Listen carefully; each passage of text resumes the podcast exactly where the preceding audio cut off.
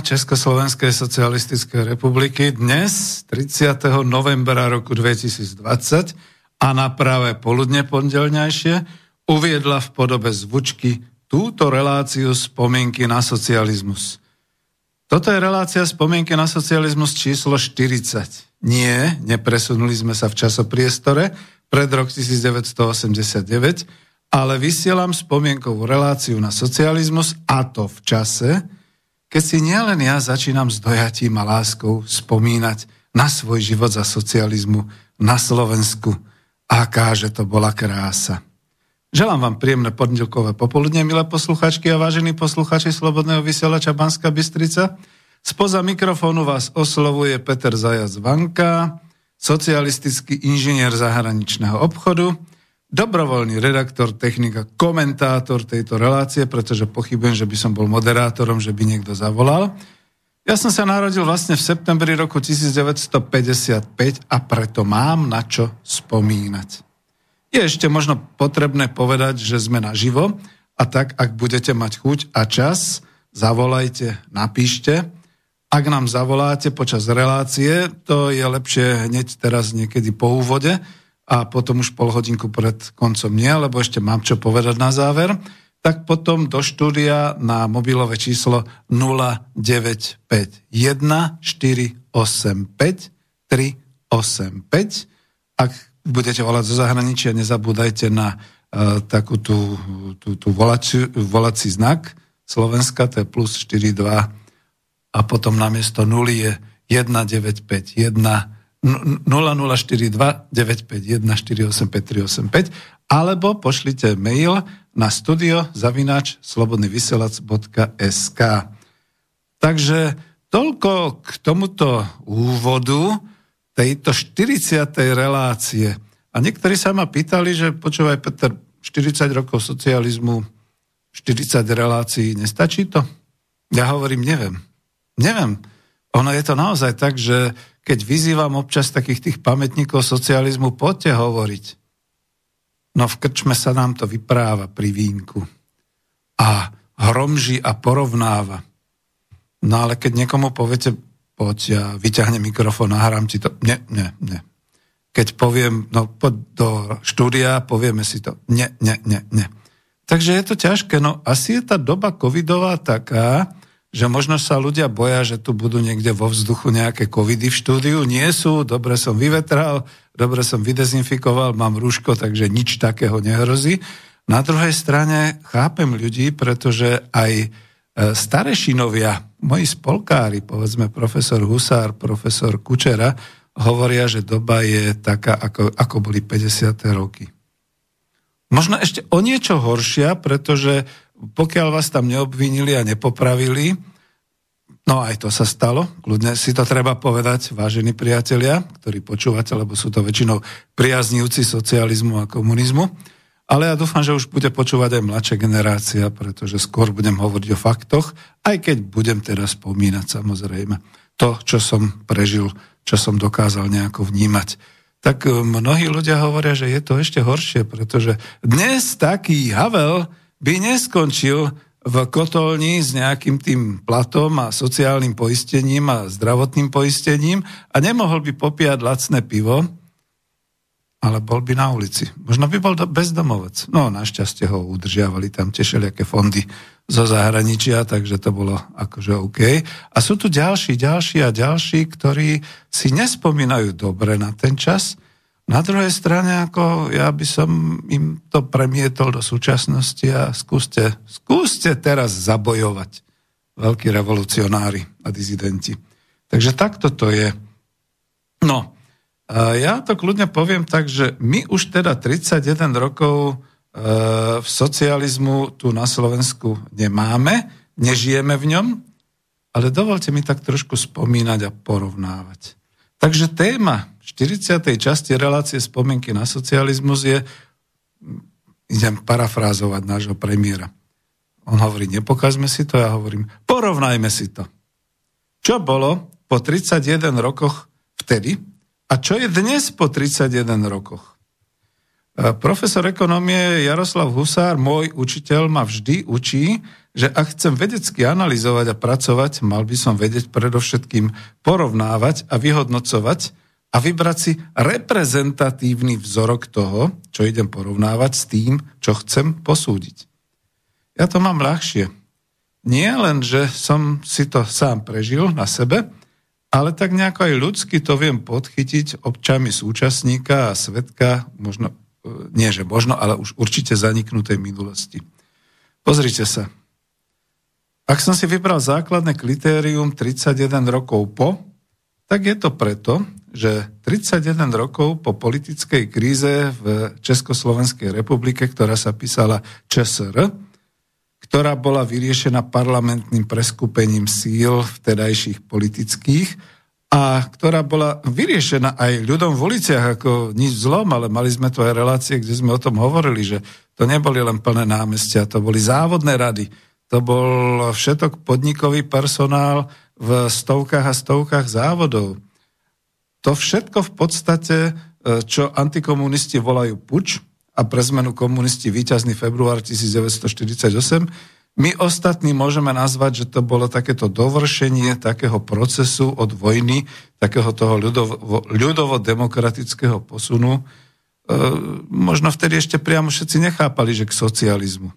Ale potom, po 31 rokoch, sa písal rok 1979. To už som žil. To už som vtedy absolvoval ako vysokoškolský študent e, svoju diplomovku, obhajobu, šiel som na základnú vojenskú službu, pracoval som. No a v roku 1980 už bola celoštátna Spartakiáda 1980, ktorú som ako vojak provianciak zásoboval a bol som nadšený a tak ďalej. Teraz sa pozrieme na tých 31 rokov po politickom prevrate v novembri 1989. Prepašte, že ja to tak nazývam. Nazývam to tak, ako to bolo, pretože vtedy nebola žiadna nežná revolúcia. A bol to politický prevrat, ktorý sa odohrával na základni národného hospodárstva Československa, ktorý mal 5 biliónov len v základných výrobných prostriedkoch.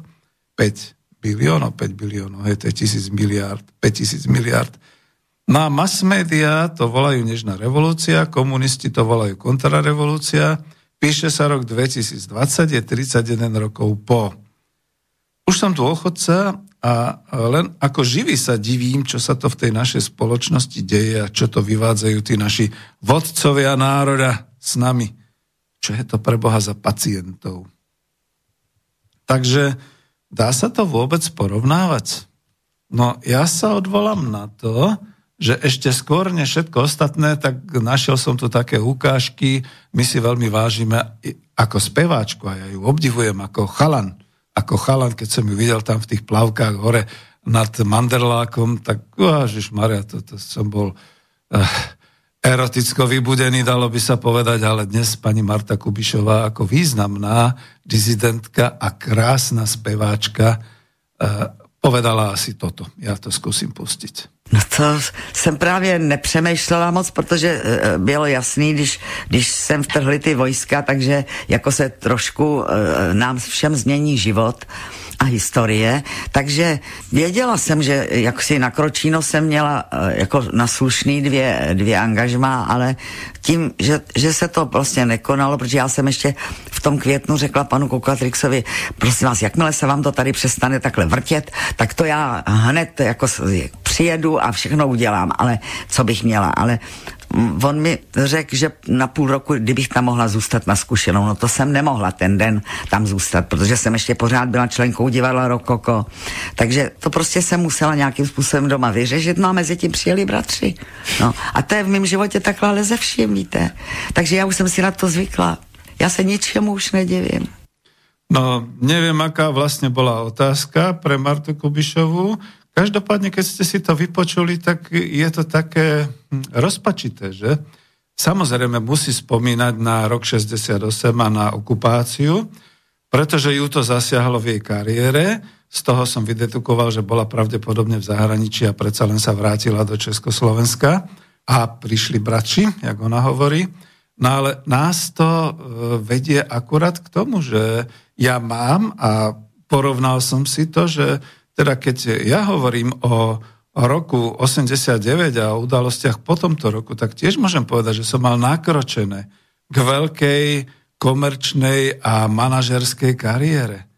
Veď v roku 1989, napriek tomu, že som bol takýto maličký referentík, e, zástupca pre medzinárodné hospodárske vzťahy na štátnom výskumnom ústave, viedol som a teda mal som na starosti medzinárodnú spoluprácu vedeckú a to už sa šeliako rozvíjalo, aj hospodársky, aj šeliako, aj so západom, aj s východom.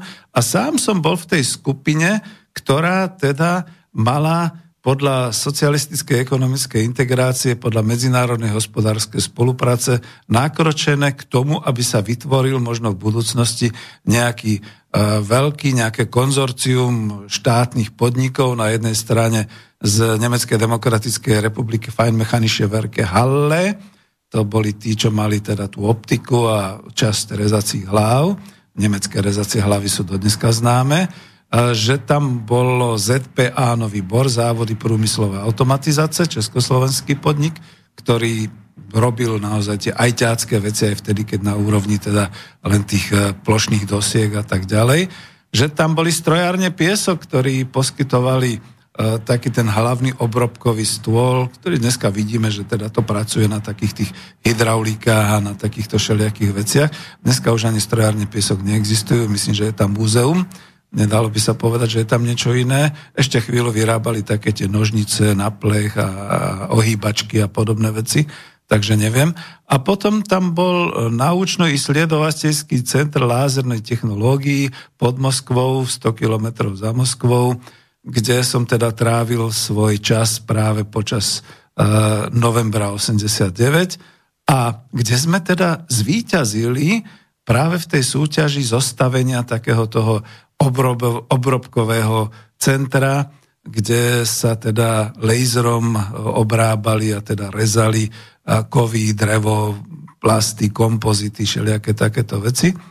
No a ja som si hovoril, dobre, tak ako píše sa rok 1989, v 90. keď sa to uzatvorí, tak minimálne, keď teda trošku zapnem, ale nebol som členom KSČ, keď trošku zapnem a keď trošku sa do toho vložím, tak mohol by som byť aj riaditeľom takéhoto konzorcia, alebo čo toto vznikalo. No a dokonca sme porazili aj také tie laserové vyspelé firmy ako Trumf, nemecko-americký a ešte neviem, kto tam bol. Pretože keď sa tam niečo pokazilo, to si pamätám, to bola presne tá naša kvázi nežná revolúcia, že niečo sa pokazilo a všetci ostatní odišli do Moskvy oddychovať na Červené námestie, len moji chlapci tam zostali, makali sme, e, bolo treba proste zabetonovať e, také tie petky ku tomu stolu, aby to bolo pevné, aby to teda držalo akékoľvek násilie, e, ktoré sa konalo na tom materiáli, na kove a na takýchto veciach. No a my sme tam zostali a sme to všetko zhotovili, urobili sme skúšky a v pondelok, keď prišiel generálny riaditeľ Nictlanu, tak zostal prekvapený, že my sme tam boli, mali sme to urobené, čiže bol ochotný s nami a, a bol som poverený za Politechnu podpísať teda kontrakt a ísť teda do toho. Utekal som na obchodné veľvyslanectvo Československa na Fučikovú ulicu, dodnes je to Fučiková ulica a Zavolal som, nedovolal som sa do inštitútu, zavolal som manželke, ktorá tiež pracovala v podniku zahraničného obchodu. Tam mi hovorí, no vieš, no radšej sa nepýtaj. Je tu revolúcia. Čo je tam? Revolúcia. Nerob si srandu, prosím ťa. No, tak, dobre. A potom, keď som sa dovolal do vlastného na vlastné pracovisko, tak hovoria, riaditeľa sme odvolali, vládne tu VPN. Čo to je pre Boha VPN? Je to verejnosť proti násiliu, proti tým komunistom. Nekú chlapci, uvedomujete si, čo hovoríte? Vy ste členovia komunistickej strany Československa.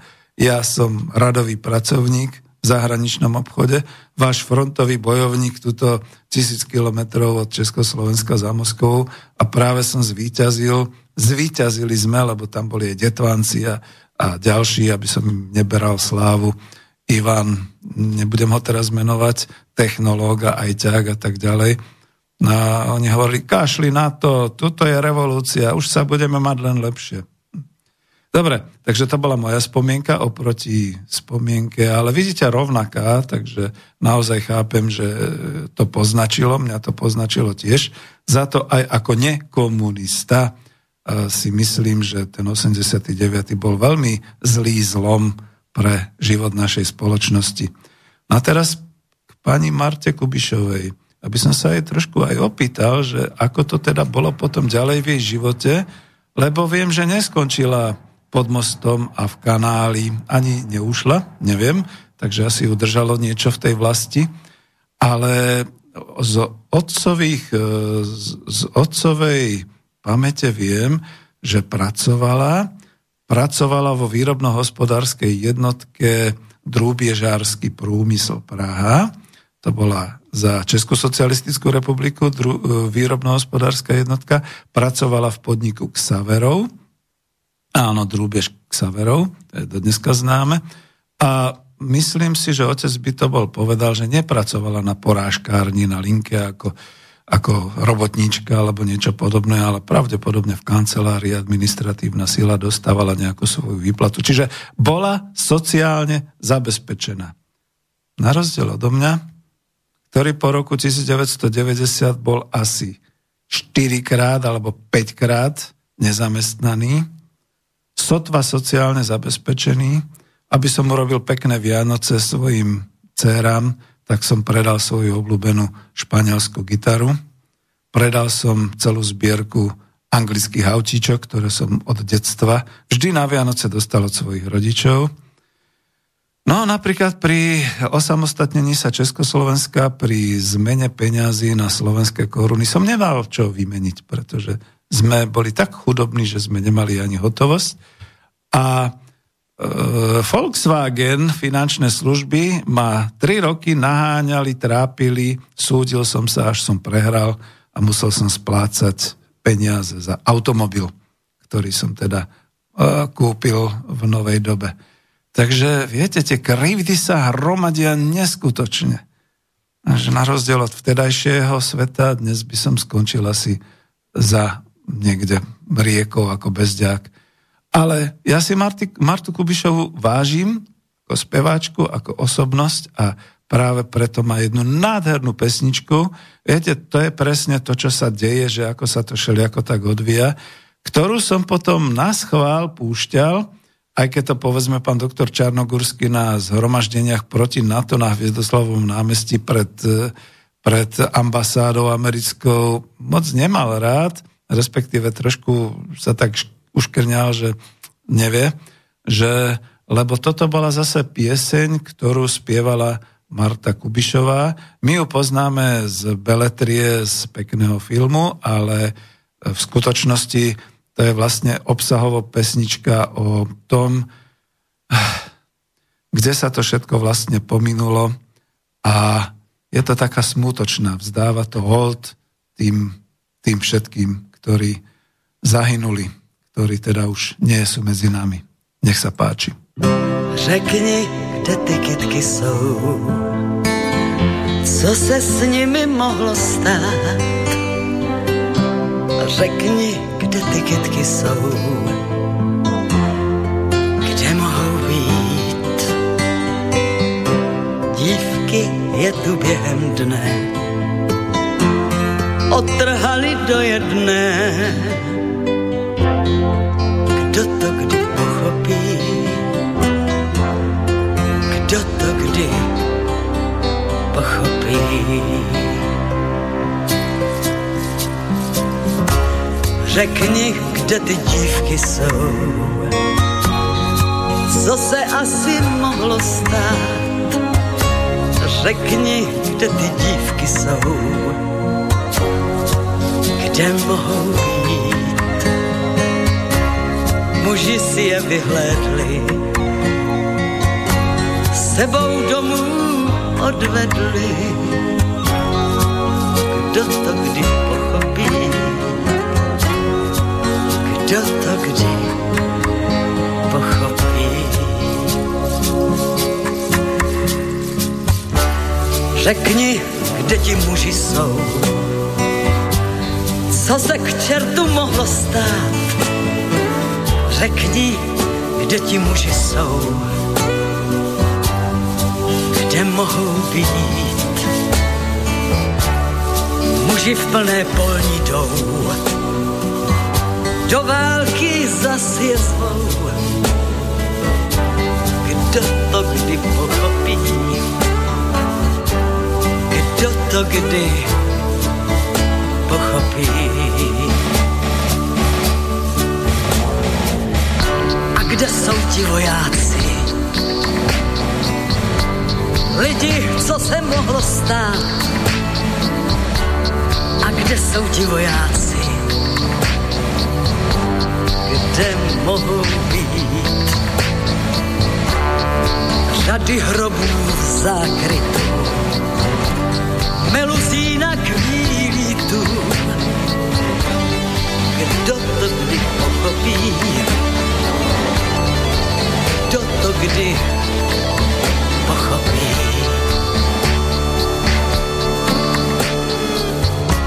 Řekni, kde ty hroby jsou.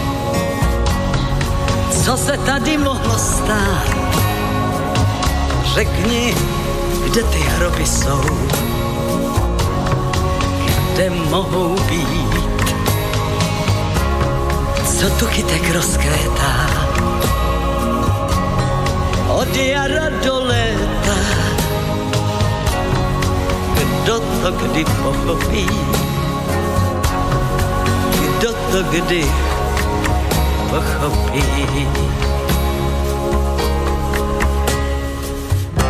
Řekni, kde ty kytky jsou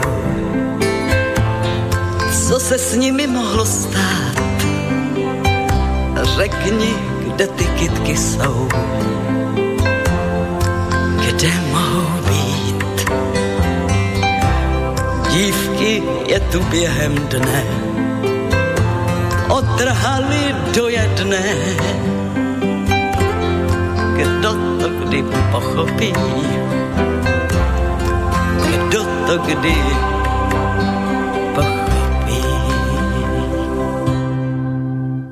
odpovedám na piesňovú otázku pani Marty Kubišovej. Pomreli. Odišli.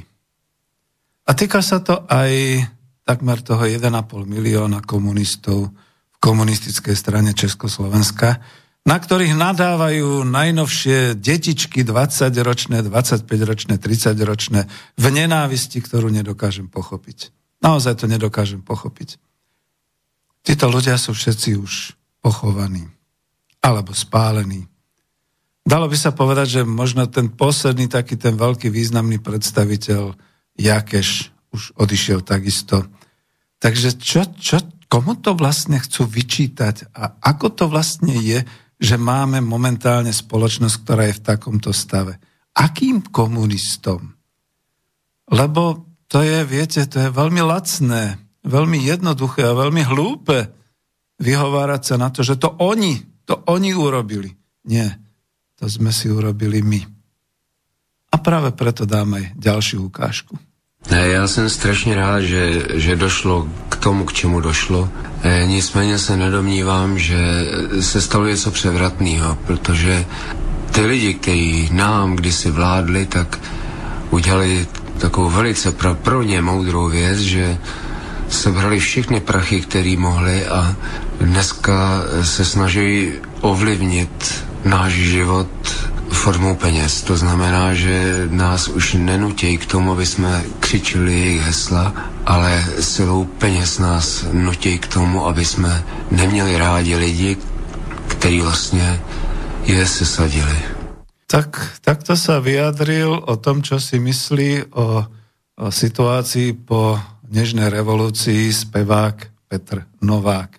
Ďalší taký, ktorého si vážim a ktorého pesničky ma sprevádzali detstvom, čiže je to také ťažké ako pochopiť, že by bol nejakým veľkým antikomunistom, keďže jeho, spev, jeho pesničky vychádzali, on bol tvorivý autor, písal na malých tých e, gramofónových platniach SP shortplayky sa volali. Na SP e, vinile mám skutočne desiatky piesní a Petr Novák, e, Beato Vens a tak ďalej, čiže toto všetko poznám. No toto keď povedal, to vyjadruje zase taký určitý názor dosť veľkej skupiny ľudí, že tí, ktorí tam boli, tí sa len schovali a prinútili nás a teraz e, my sme tu v područí tých peňazí, oni nás prinútili to všetko nenávidieť. Zase je to také príliš e, subjektívne, príliš emotívne, pretože v jednom má pravdu mnohí prevrátili kabát, veď vieme o tých predstaviteľoch, ktorí hádzali tak ďaleko tie svoje členské preukazy, až niekde za Dunaja, možno kilometre ďaleko, to boli olympijské rekordy v hode e, stranickou knižkou, čiže to nebudem hovoriť, že Schuster a Číž, Milan a všetci ostatní a, a mnohí ďalší.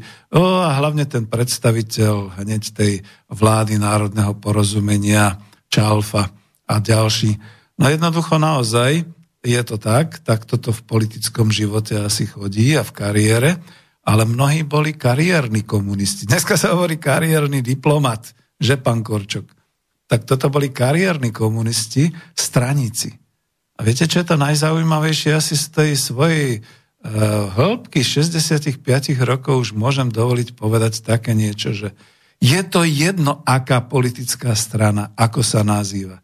Vždy je okolo nej možno 80%, ale to je rozhodujúce, možno 80% straníkov, straníkov, ktorí sú ochotní ísť cez mŕtvoly za svojou kariérou, za svojim blahobytom. Nie vždy to bolo za peniazmi, však ako za socializmu zase až tak no tie peniaze neboli. Bola dôležitá tá rozhodovacia moc a právomoci a tak ďalej a tí ovládajú celú tú administratívnu, celý ten život hospodársky, politický, kultúrny. Keď tu hovoríme o e, významných spevákov, oni sa stiažujú, že za komunizmu. No isté, že pretože tam niekde ich ovládali stranickí kariéristi, ktorí skutočne neboli presvedčení komunisti, ale boli to straníci, ktorí rozhodovali, riešili a viedli takéto veci. No a teraz, keď som slúbil to porovnávanie, pozrite si teraz. V tej dobe sa vyskytlo to, potom to antikomunistické a hanlivé slovo komunista. Ja neviem, ako mám potom nazvať. Večiarovec, Ficovec, dneska Oľanovec, Matovič, Matovičov človek, alebo ako to nazvať, čo sú to všetko tí straníckí predstavitelia, ktorí sa nanominovali do všetkých tých eh, administratívnych, politických, kultúrnych, hospodárskych a všelijakých orgánov, No a skúšajú si tú svoju moc, sú ňou nabažení. A teda to nabaženie sa týka naozaj aj toho, že vrazíme školákom do nosa tú, tú paličku a pekne to tam pošmárame a je jedno, či je tá slečna 15-ročná, či je 20-ročná, ja ju zneúctím, ja tam tú paličku vobchám do nej. No kto si to tak asi s tým celosplošným testovaním vymyslel, že? No zruší ma za chvíľu tu zaklope na, na, za takéto reči prípadne naozaj to kloktanie a plutie do spoločného triedného nejakého vedra, alebo ako všetky takéto veci. Veci to uvedomme, že aká tá moc, stranická moc je zrazu. No a sprofanovali sa všetky takéto politické názvy ako Sme rodina, ako predviedol to skutočne predseda parlamentu, aká je to rodina v tej nemocnici svätého Michala za ľudí. Keď sa schovávajú za ľudí, nevystrkujú sa iba, vo, ako ľudí posielajú, ako, ako sa tomu hovorí, ako, ako obete, ako keď unoscovia majú tie svoje obete. Čiže takýmto spôsobom, prípadne naozaj saskári. Čo to je za politickú silu? Sloboda a solidarita, protimluv v jednom názve. Solidarita a sloboda. To je neuveriteľné. Sloboda, kde je, nemôže byť solidarita. Kde je solidarita, nemôže byť sloboda, pretože samozrejme e, sloboda je pochopená nevyhnutnosť. Takže keď mám byť solidárny, nemôžem byť slobodný. Nie, nebojte sa, to mi nikto neklope. No len som musel urobiť túto jednu malú technickú zmenu. No takže toto je ďalšia záležitosť. A hlavne potom, keď si zoberete to Oľano, je ako sa sprofanovali obyčajní ľudia. Ale skutočne po 31 rokoch, to už nehovoriac o takých, že verejnosť proti násiliu a hnutie za demokratické Slovensko Mečiarovci a občianské fórum a všetky tie občianské fo- formátiky a, a, a podobné veci. Oľano, obyčajní ľudia a nezávislé osobnosti. Nikdy ďalej v histórii ani v 25. storočí už nebude možné očistiť tento názov politickej strany, že oni sú obyčajní ľudia a nezávislé osobnosti. Ja keď dnes použijem slovo obyčajní ľudia alebo obyčajný človek, tak ľudia sa chytajú za brucha a rehocú sa, prípadne si klopu na čelo. Takže tak dobre dopadla táto politická sila. No a že človek je naozaj taký, že ako už nevie vyjadriť z toho všetkého ten hnus, aký sem prišiel, tak si pustíme naozaj Petra Nováka a jeho spovieť klauna.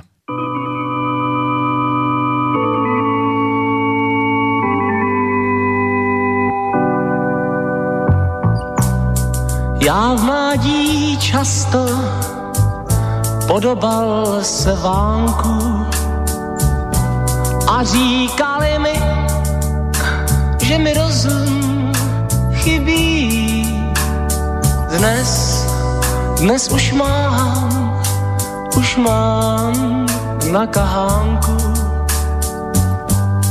A vy se ptáte, proč vám to povídám? Tak slyšte, já miloval jsem lidi a proto jim, ne Bohu, se spovídám.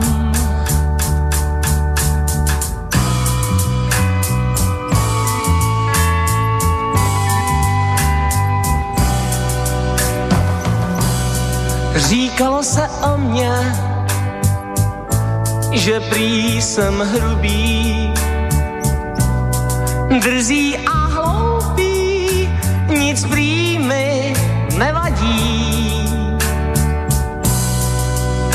vám lidem, vám se to mluví. Já však byl šašek a musel jsem se smát. A bál jsem se, že pláč můj prozradí. Že chtěl jsem lásku svou někomu dát.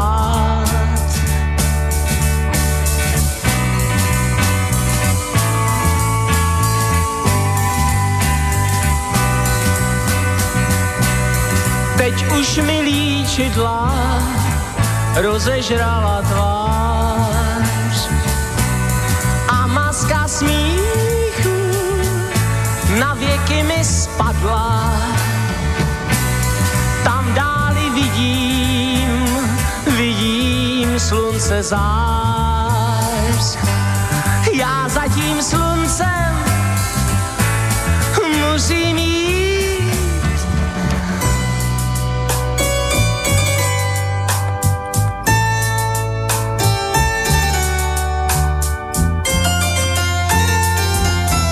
Dohrála hudba, opona spadla. Alespoň dneska chci lidskou hrdost mít.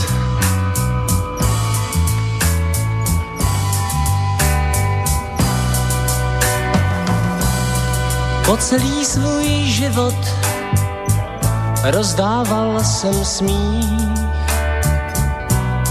Měl jsem rád lidi a žil jsem pro potlesk. A snad jsem taky, snad taky trochu spich. Přesto bych rozdal všechno, co jen mám. Však nemám nic, mě zbyl jenom stesk. Tak běžte všichni pryč, já chci umřít sám.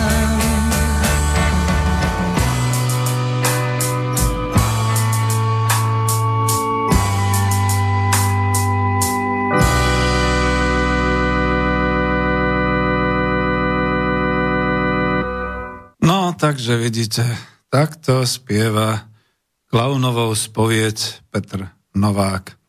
A je to naozaj o tom, že človek zostal sklamaný. A sklamaní sme zostali asi všetci. Všetci z toho vývoja, ktorý viedol po tej storočnici existencie Československej republiky, keď sme sa vymanili Češi spod vlády Rakúska, čiže nemeckého živla, keď sme sa vymanili spod vlády e, Slováci Uhorska, Uhorského kráľovstva a živla, keď sme boli samostatní a nejako sme nezvládli. Nezvládli sme tú svoju samostatnosť a tú svoju prosperitu, ktorú sme mali. Teraz je to tak, že píše sa e, skutočne rok 2020. Je 31 rokov po. Dá sa to vôbec porovnávať? To, tá éra socializmu a tá éra... Ne, ja to kľudne nazvem tak, ako to je podľa hospodárskeho. Čo je význačný a čo je hlavný ten, e, e, povedal by som, čo je, čo je to hlavné v tom spoločensko-hospodárskom systéme? Áno, to je kapitál, to je vlastníctvo kapitálu, vlastníctvo výrobných prostriedkov, vlastníctvo peňazí. Za to sa to volá kapitalizmus. Nemýlme si, že demokracia, pretože nakoniec bola aj socialistická demokracia, že? Tak teraz je zase aká demokracia? ja som zastancom ekonomickej demokracie, ale to ešte neprišlo. A neviem, či to vôbec príde, takže keď to tak e, chcem nejako porovnávať, tak musím hovoriť o ére 31 rokov po, od roku 48 po rok 80, po rok 80 a od roku 1989 po rok 2000. Dá sa to vôbec porovnávať? Tak skúsme tie kritéria. Takže začnem ľuďmi. Tak poďme najprv éra socializmu. V roku 79, 31 rokov po prevrate, po e, víťaznom februári, akokoľvek to nazveme. Ich nadšenie, viete, lebo tam mám ten obrázok v avizu, Spartakiády. Spartakiáda 1980. Následne Spartakiáda 1985. Veď to nebolo iba tak, že nahnali ľudí dobrovoľne povinne na Strahovský štadión a Veď to Spartakiáda sa cvičila v každej obci, v každom mestečku. A najmä e, Česi mali tradíciu v Spartakiáde z tých sokolských čias, teda tá telo výchova, telesná výchova a tak ďalej. Na Slovensku to možno predsa len nebolo až tak kultúrne zaužívané, ale cvičilo sa, cvičili ľudia, pretože niečo si chceli dokázať. Za prvé utužovali sa, socializovali sa. Dneska sa tak povie E, po tretie, malo to aj ten taký nejaký spoločenský význam. Keď už nič iné, tak si urobili tú fajfku, že teda áno, e, zúčastnil som sa, áno, mám nejakú aktivitu, angažovanosť a podobné veci. Viete, najviac ma to zaujalo, pretože ja som bol na vojenskej službe v Českých Budejoviciach v tom roku 1980, keď taký najväčší antikomunista, Pražák, ako strašne o dušu cvičil a strašne sa usiloval, aby sa dostal do toho plukového, alebo teda do tej posádkovej, e, do toho týmu, dneska by sa povedalo, ktorý bude cvičiť na Strahove, pretože on mi to rovno povedal, Petře, ja budu doma. Ja budu v Praze. A ja budu ešte i vystupovať. Ja tam budu, víš, co to bude, holek a všeho. Tak viete, každý si našiel to svoje v tom čase. Ale to nadšenie zo Spartakiády. Cvičili detkovia, cvičili babky, cvičili mami, otcovia, cvičili deti, cvičili vojaci, branci, cvičili učni, cvičili učnice, cvičila vysokoškolská, stredoškolská i základoškolská mládež. No a teraz prečo to takto rozsiahlo hovorím a niekto mi môže vyčítať, v živote si nedal reláciu o Spartakiáde. Nie, ale využijem to a k tomu som vlastne chcel ešte tú jednu vetu povedať, že nezabúdajme na to, že cvičili branci, cvičila armáda. Armáda v mierových časoch, ktorá predvádzala neskutočné kúsky. Áno, dneska sa to zhadzuje, že pozrite sa aj Korejci, komunistickí Korejci tam cvičia, fuj, to je hnusné a tak ďalej. E, akí sú to hlupáci, tí, čo to takto tvrdia. Naozaj hlupáci. No a ešte keď tej, tej armáde, tak to som trošku možno pozabudol povedať pri tej piesni, je, kde pak ty kitky sú, no zmizla armáda. My sme si za 31 rokov od roku 89 zničili, rozpustili, znemožnili veľkú ľudovú armádu Československa. Armádu, ktorá mala dva vojenské okruhy, ten západný bol ten bojový, ten bol naozaj na hraniciach socialistického tábora, ten východný, ktorý bol teda ten cvičný a, a tento zázemie. Ja som slúžil v západnom okruhu pri, v Českých Budejoviciach a kľudne poviem, že nelutujem, aj keď to bol rok, rok života, nelutujem, pretože sa naozaj z chlapcov stávali chlapi a naozaj si človek siahal na svoje hranice, fyzické, psychické, naučil sa disciplíne, všetkým takýmto veciam. Toto týmto mladým generáciám úplne, ale skutočne úplne chýba. No ale nebolo to iba tak. Boli to aj brigády. Ľudia radi v tom svojom okolí, dnes sa hovorí o tom, že aké to boli tie socialistické sídliska. Boli ste sa dnes pozrieť niekde a odporúčam všetkým, utekajte, E, pozrieť sa, ako to vyzerá za Bratislavou, tam, kde je rozkopaná tá diálnica, ten okruh bratislavský v Jarovciach, ako to tam teraz vyzerá. Len ten začiatok je taký civilizovaný, že cesta, zastane tam autobus, moderné domy a tak ďalej. Okrem toho tých ľudí oklamali, lebo im hovorili, že to budú mať vlastne také tie vlastné domy, však niektorí si dali hypotéku na ďalších 30 rokov že to budú mať domy na okraji Bratislavy uprostred prírody, lesov a lúk a polí a tak ďalej. Dneska je tam obrovská výstavba ďalších domov a všeličoho. Inžinierská výstavba, cestná výstavba, prach, špina celý rok. Pri zateplovaní tie vločky také, tie, ktoré vznikajú, dostanete to do bytu viac, to nevyženiete ničím, ani robotickým vysávačom, ani ničím podobným. Toto všetko sa deje, cesty, blato, Mm, vypadávanie, povedzme, prúdu, pretože bager narazí na, na kábel a zabudnú sa pozrieť na mapu, že ako to je, kde to je v zemi a všetky takéto veci. Čiže toto všetko. No ale vtedy ako na tých brigádach predsa len to fungovalo, že ľudia si skrášlovali to svoje životné prostredie, sadili stromčeky. Akcie Z, akcie Zeleň. Robíme to pre seba. Zúčastňoval som sa ja, zúčastňovali sa pracovníci všade vo svojich fabrikách a podobne. Viete, čo sa stalo? Že ja som ešte ako obchodník, zahraničný obchod, e, mal som tu západných Nemcov, to, to bolo, a to už bolo v 90. roku. E, boli vo fabrike a nebudem ju ešte menovať, ešte by sa na mňa urazili.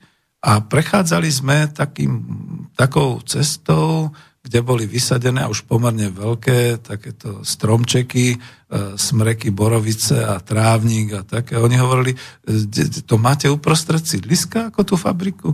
Nie, že to je všetko ako v rámci skrášľovania, v rámci životného prostredia. Kde je dnes minister Budaj, ktorý nekontroluje vnútri vo fabrikách, ako to tam vyzerá, ako je to tam skrášlené, neskrášlené. To všetko v podstate bolo ale v rámci akcie Z, Robili to zamestnanci zadarmo, pre seba, pre svoje okolie. Robilo sa to vonku, verejnoprospešné akcie. Ja sám si spomínam, že ešte ako školák, že sme brigádničili a robili sme na letisku Vajnory. Dneska, keby som chcel na letisku Vajnory sa dať previesť aeroplánom alebo vrtulníkom, tak si za to ako poriadne zacvakám. A môžem im ja vyprávať, že to vaše letisko som budoval ja pred, 30, pred 40 rokmi a podobne. Existovali amatérske športoviská, bola rozvinutá telovýchova, amatérske divadlá, krúžky, zväzárm, množstvo technických, branošportových, leteckých, automobilových krúžkov. Nakoniec kultúra, tance, folklór, všeličo možné. Čiže tí ľudia to nežili kvôli tomu, že dáme to komunistickej strane, alebo že veríme a sme nadšení z komunistickej strany. Robili to pre seba. Robili to preto, aby sa im lepšie žilo, aby sa im lepšie bývalo.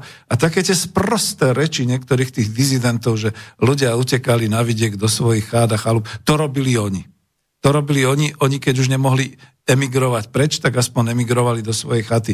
My ostatní sme boli radi a boli sme takí nejakí nadšení z toho, to platí hlavne pre mladých posluchačov, aby počúvali, že sme dosiahli takú životnú úroveň, že okrem vlastného bytu, okrem toho, že môžeme chodiť na dedinu za babkou, za detkom, ešte máme aj vlastnú chalupu niekde v horách, alebo vlastnú záhradu, záhradkárskú, e, povedzme nejakú tú 4x4, e, takú tú chatku a podobne. My sme to mali na senci s rodičmi, takže takto.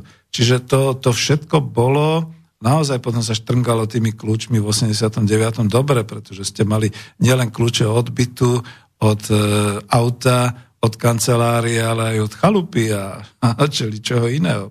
Takže takto. No dobre, ale aby som nebol až takým de- demagogom, že dá sa to porovnávať so súčasnosťou? Takto. Odlíšeme extrémy. Nebudeme si všímať tých ľudí, čo spia pod mostami a, a čo ich vyhadzujú z hlavnej stanice Bratislava. Je ich 4 tisíc tých bezdomovcov iba tu v Bratislave a potom všeli kde inde, po všetkých mestách, obciach a podobne, všetci ich poznáme. Čo teda stratili, všetko nemajú nič, len prežívajú zo dňa na deň. Uh, odmyslíme si ten extrém, tak vedecky zase tých boháčov, ktorí teda uh, si nevedia, že či budú v lete na Floride, alebo či budú na Kajmanských ostrovoch, alebo na Kanárskych ostrovoch. Hops, na Kanárske ostrovy sa už nedostanú. Sú tam už imigranti, takže sorry. Ak tam máte svoje propriety, tak ako, no, tak už ich ani nepredáte. Už ich budete musieť darovať Európskemu imigračnému úradu najlepšie. Takže takto. A keď odstránime ten vrchný extrémizmus, boháči a ten spodný extrémizmus e, úplne ako bezdomovci, tak vám zostanú...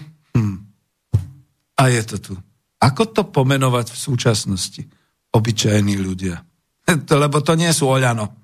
To nie sú politickí Stratil sa nám ako si ten obyčajný človek zo života. Že nemôžeme to pomenovať, lebo my nemyslíme pod obyčajnými ľuďmi Matoviča, Šofranko a Hegera a Nadia a Remišovu. Ozaj Remišova, nezabúdajte, že bola dokonca podpredsedničkou Olano a karieristicky sa prepracovala vo vysokej politike až na predsedničku inej strany, že za ľudí. Títo riadia náš život. Tak ako je to s tými obyčajnými ľuďmi? No zdesenie, Ľudia sú zdesení. A najmä v roku 2020 sú zdesení z pandémie, z tohoto všetkého, čo sa tu deje a aj z toho, ako sa tá moc, tá vládna moc, ako sa, ako sa to teda rozvíja. Čiže to, to, je, to, je ten, to je ten problém, ktorý tu nastal. Mne tu nastal problém, že sa mi zmenili nejaké pomery počúvacie, takže dúfam, že je počuť, že vysielame v povode. Takže toto, toto je tá záležitosť. A pod teda tým obyčajným človekom, lebo naozaj neviem, ako to teda nazvať v súčasnosti, e, ten, keď odpílime extrém ten bohatý a extrém ten bezdomovecký, tak tam, je, tam sme my, ľudia, človek Jozef Mak, človek milión.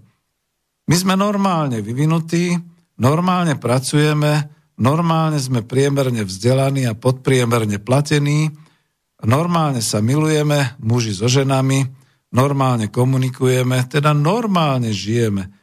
A to zdesenie vychádza z toho, že kde som sa to ocitol v roku 2020?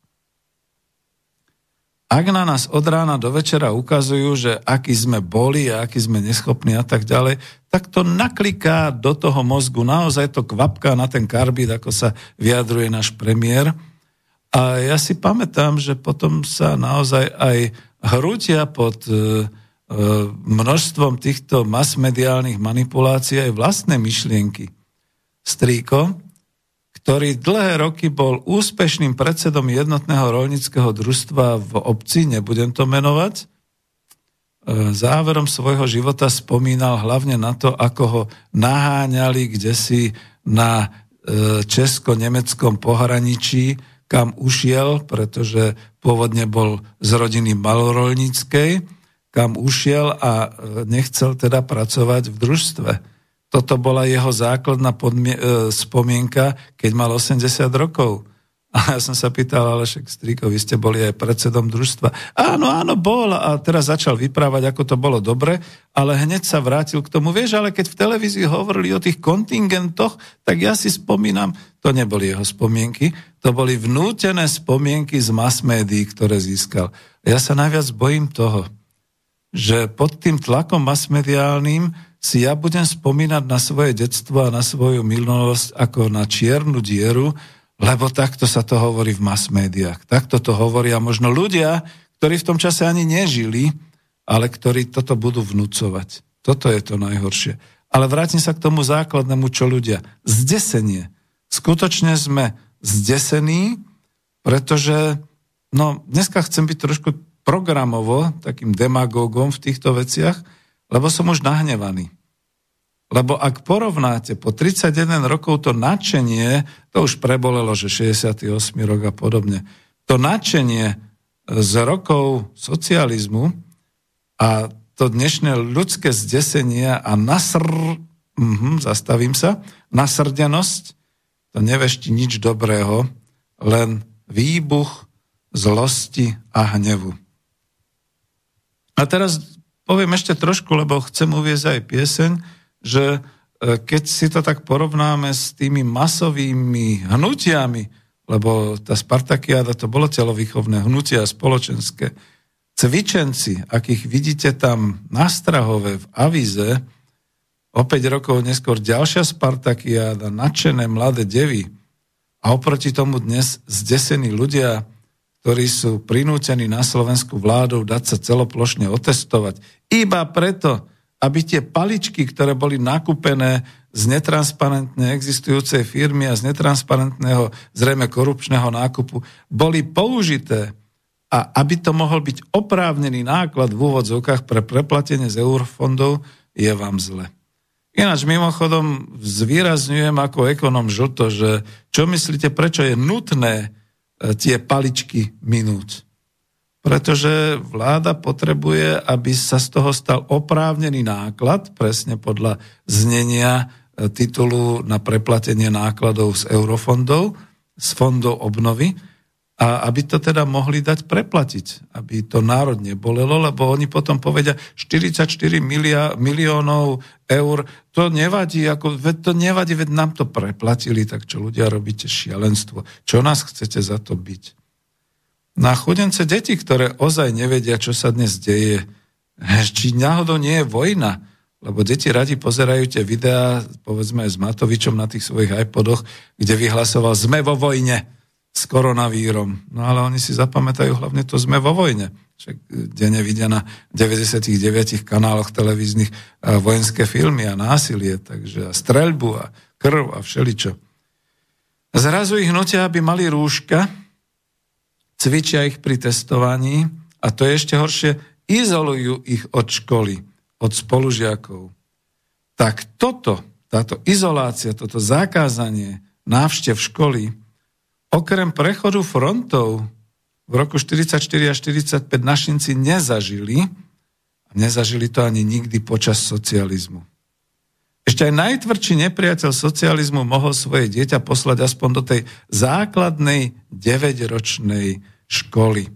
No a to si naozaj porovnajte s tým, ako je to dnes a ako sa to teda vyvíja v súčasnosti, keď e, minister za Oľano, za obyčajných ľudí, ešte sám nevie potvrdiť, ako sa budú tie školy otvárať. No, čo s tým urobiť? Skúsim odložiť tú demagogiu a skúsim sa potešiť. Povedzme takouto piesňou. Krásny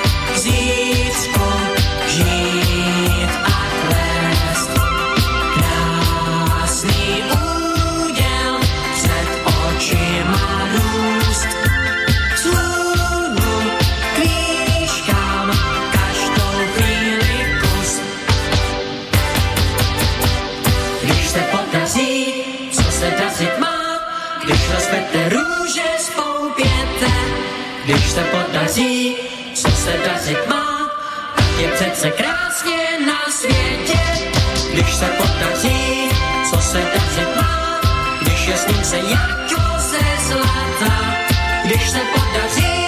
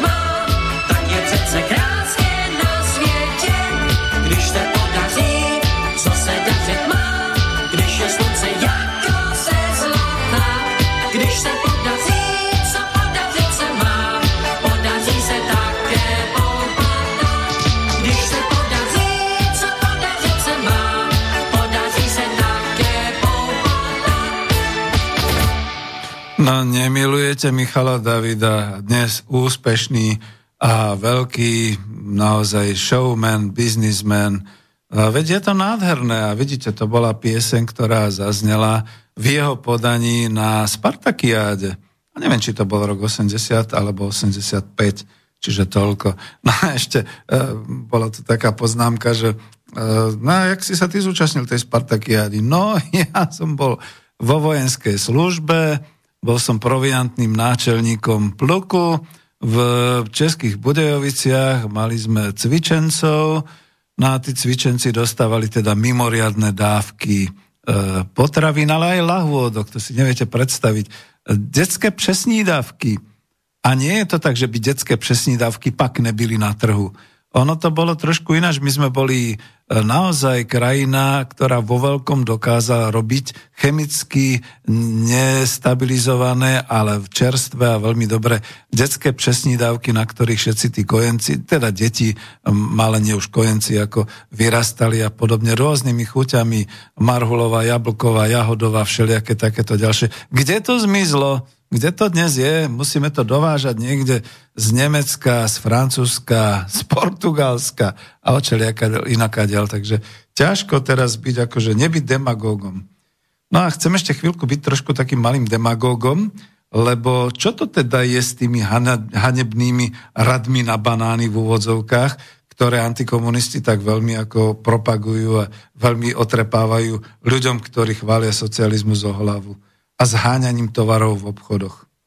No, tak to porovnajme. 31 rokov po, píše sa rok 2020, od marca stojíme v radoch a to je jedno, či prší, či sneží, či je strašne teplo, 35 stupňov, v dvojmetrových odstupoch od seba, rozostupoch, čiže cvičíme Spartakiádu nevedomky a do predajne ktorá ale musí byť veľkoplošná, nemôže to byť žiadny taký krcálek, nejaká taká tá večierka alebo nejaký ten malý obchod, malometrážny. Tam pustia ľudí len v obmedzenom počte, len keď majú e, ten košík, aby aspoň teda dodržiavali ten meter a pol odstupu alebo koľko. Musíte mať na sebe rúško, musíte e, buď si fúknuť na ruky takú tú chemickú zlúčeninu, e, zabíja všetko, nie len nielen baktérie, ale aj ruky a kožu vám zoderie, prípadne rukavice a stojíte v rade a nakupujete a sme radi, že aspoň my na Slovensku, neviem ako je to u vás v Čechách, ale my na Slovensku sme radi, ako hovorí náš minister za obyčajných ľudí polnohospodárstva, že dostávame denne tých 823 potravinárskych kamionov tej potravinovej pomoci z Európskej únie, že? Takže aspoň takto. No a ešte tá sranda, že to musí byť v tých veľkokapacitných e, obchodoch ako Bila, Kaufland, Tesco, Eh, Lidl a podobné, kde teda je vysok, vyšší strop a kde teda sú eh, podmienky na to, aby ľudia v, to, v tých metroch štvorcových na seba nejak nenarážali a podobne. A je to zakázané, aby to bolo v takých tých malých prevádzkach, v rodinných obchodoch a podobne. Ja si myslím, že to je totálna diskriminácia. Ak niekto hovoril predtým o nejakej diskriminácii za socializmu, uvedomte si, čo to je za diskriminácia v slobode podnikania a v podobných veciach. Ono sa to rieši a e, chcem ešte teda túto demagógiu trošku, trošku e, ukončiť, že teda ľudia stoja dlhé rady pred obchodmi, ale stoja dlhé rady všelikde. No, e, neviem, že ako to je v obchodoch, ale ja ešte raz ani som nepočul v mass médiách, že by nakazený bol nakazený za to, že sa nakazil v nejakom obchode. Ľudia potom demagogicky povedia, to je za to, že majú tie rúška, to je za to, že toto... Nie, ja si myslím, že ľudia sú nakazení úplne v iných činnostiach a v iných veciach, ale to, to neriešme tu. To, to nie je. Čiže takto. No a teraz to najlepšie, keď bolo to celoplošné testovanie, takisto uh, bola dosť teda taká, taký odpor nielen na nosenie rúšok, ale aj na to celoplošné testovanie. Samozrejme, že ľudia sotva dodržiavali tie 2 metre a podobne. Ale vyskytli sa iní ľudia a ja som si potom oprášil a spomenul na to, čo mi hovoril ešte môj krstný otec, teda to bol krstný otec môjho otca, a ten hovoril o Slovak štáte o Slovak štáte v tomto zmysle, že vyskytli sa potom ľudia, ktorí keď videli, že môžu mať na tej malej dedinke, v tom malom meste moc, môžu mať moc nad ostatnými ľuďmi, môžu na nich zjapať.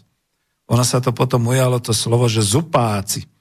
Že môžu na nich zjapať a podobne, tak sa prihlásili, tak čo potrebovali? Dostali také tie leskle čierne galoše a dostali takú tú čiapku a uniformu a tak ďalej má, toto to je teraz akože všetci tí antifašisti, ako teraz bystria pozornosť, čo tým vlastne poviem. Poviem toto, že to boli obyčajní ľudia, teraz sa to hodí, a nezávislé osobnosti, ktorí teda určite by boli dnes členmi tejto strany politickej, vládnej, tak ako vtedy boli členmi uh, Hlinkovej ľudovej strany Slovenska. A oni veľmi radi si navliekli tú uniformu a prijali teda tú funkciu nejakú, toho gardistu, pretože mohli zjapať na ľudí, mohli ľuďom rozkazovať, mali moc nad ľuďmi, no vtedy žiaľ Bohu aj moc nad životom a smrťou, to mi zase mama vyprávala tu v Bratislave, ako to bolo, gestapo a podobne. No ale teraz si predstavte, že ten istý druh, tá istá kategória ľudí dneska funguje v tých e, veľkých obchodných sieťach ako SBS-kári. No predstavte si takého zupáka v roku 2020 s akou chuťou ráno o 9. pozrie na hodiny a povie, tak a teraz všetci, čo máte pod 65 rokov, von, preč, odiďte. Teraz je iba hodina pre dôchodcov. A ty tam, ty tam nemáš poriadne nasadené ruško, chod domov, neotravuj tu. A podobne.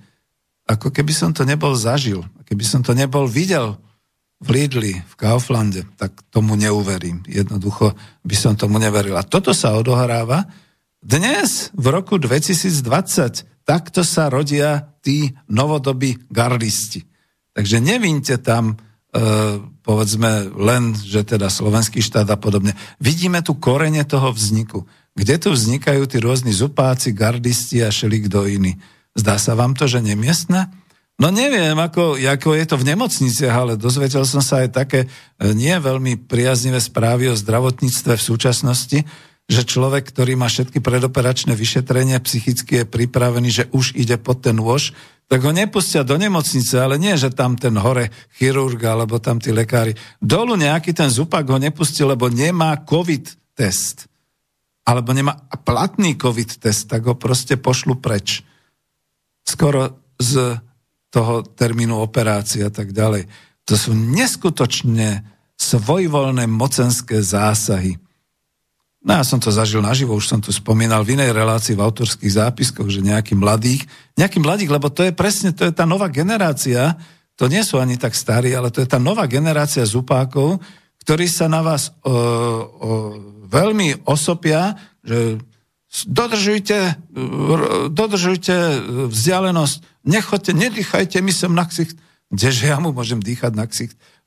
z dvojmetrovej vzdialenosti, ale on tam sa nakričí, rozkričí, div nevolá policiu, lebo má taký ten pocit tej moci, že teraz z moci toho, čo je spoločensky dovolené, môže zasiahnuť, môže organizovať, môže niečo robiť. Takže tak vzniká potichu taký náš malý slovenský fašizmus. Takže tak by som to povedal. A to nechcem povedať už potom o tých e, z moci úradnej a politickej, e, tých, tých e, ľudí, ktorí nám teraz vládnu nad našimi životmi, peniazmi a všetkým ostatným. Že? Už by som chcel tú demagógiu odložiť, ale ešte sa dotknem témy cestovanie. Lebo veď nemohli sme cestovať, bolo nám zakázané. Na západ nás nepustili. Už to bolo v spomienkach veľakrát spomínané. Áno, limity boli a vysvetoval som ich aj ja, ale normálne, nie stranicky, neobhajujem. Samozrejme, to bolo zlé. Na druhej strane e, boli to limity jednak menovo-finančné, mali sme vlastnú korunu Československu a práve kvôli tomu boli stabilné maloobchodné ceny a jednotné maloobchodné ceny od Ašu až po Košice, ako sa hovorí, alebo po Čiernu nad a podobne. A na druhej strane e, boli to menovo-finančné limity presne v tom zmysle, aby sme e, si ochránili vnútornú ekonomiku, aby nám nedovážali lacné zemiaky a lacné tulipány a aby teda tí naši vyšli na zmar. Čo to bolo? Včera v televízii som zase videl, že čo nám likviduje náš priemysel, naše polnohospodárstvo. A škoda hovoriť.